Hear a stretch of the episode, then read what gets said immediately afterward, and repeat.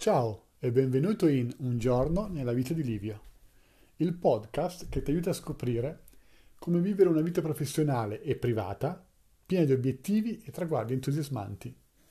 Questo è l'episodio numero sessantanove e la puntata di oggi si intitola La tua immagine. Io sono Livio Langella e ti do il mio più caloroso benvenuto alla puntata di oggi.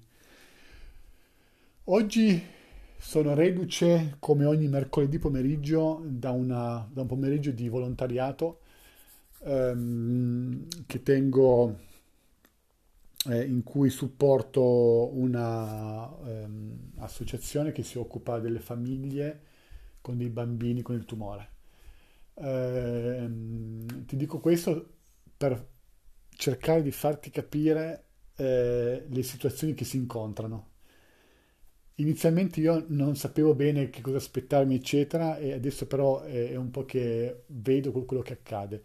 Non lo dico per... Eh, l'unico motivo per cui faccio presente questa cosa è per far capire come effettivamente la prospettiva della nostra vita dipende da quello che abbiamo sotto gli occhi. Quindi quando noi pensiamo che le cose vadano male, o che abbiamo delle cose che non ci meritiamo, o tutte queste cose qua, secondo me è utilissimo sapere che ci sono delle famiglie che vivono con delle situazioni familiari in cui, in cui ci sono dei bambini piccolissimi, realmente piccolissimi, che hanno dei problemi molto gravi. E questo credo che eh, cambi un po' la prospettiva delle cose. Ma ehm, la puntata di oggi, che si intitola La tua immagine, è un po' ispirata a quello che ho vissuto oggi, ma anche e soprattutto a una frase che mi è rimasta impressa da un libro che ho letto, eh, in cui in sostanza la, lo scrittore, l'autore, dice che quello che noi siamo, che noi esprimiamo, non è quello che noi siamo veramente, ma è l'immagine che gli altri hanno di noi.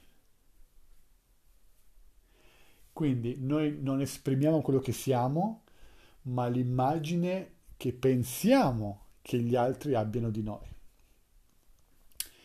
Eh, non so quanto ti ritrovi in questa cosa. Io vedo che lo vedo in, nella maggior parte delle persone che vedo intorno a me, quindi sicuramente c'è anche in me, perché anch'io faccio parte, sicuramente non sono una persona al, al di fuori delle regole della società e dei giochi della società, per quanto sicuramente mi ritenga eh, a un livello di indipendenza intellettuale diverso.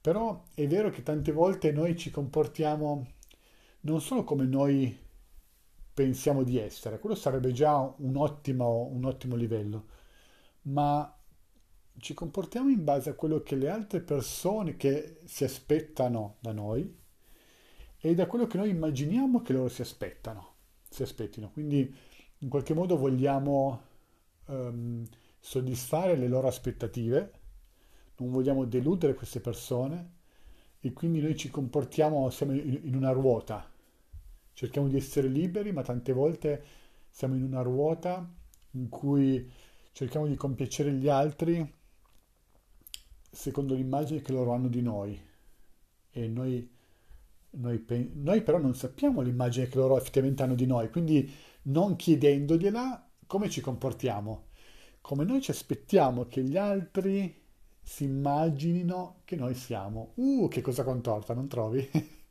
Però tante volte è molto vera. Quindi perché questo accade? Non lo so. So eh, che cosa si può fare per combattere questa cosa.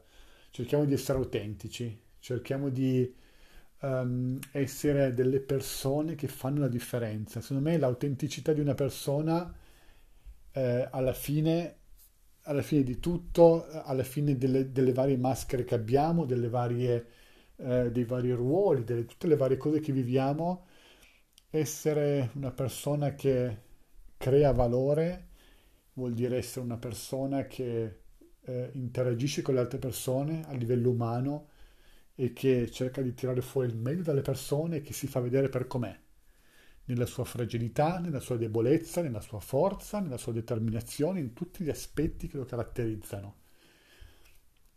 Quando noi riusciamo a essere quello che siamo realmente, che ci sentiamo realmente dentro, Questa libertà emana, sprigiona un'energia incredibile e rende le persone intorno a noi libere di agire anche loro come vogliono, di essere quello che sono.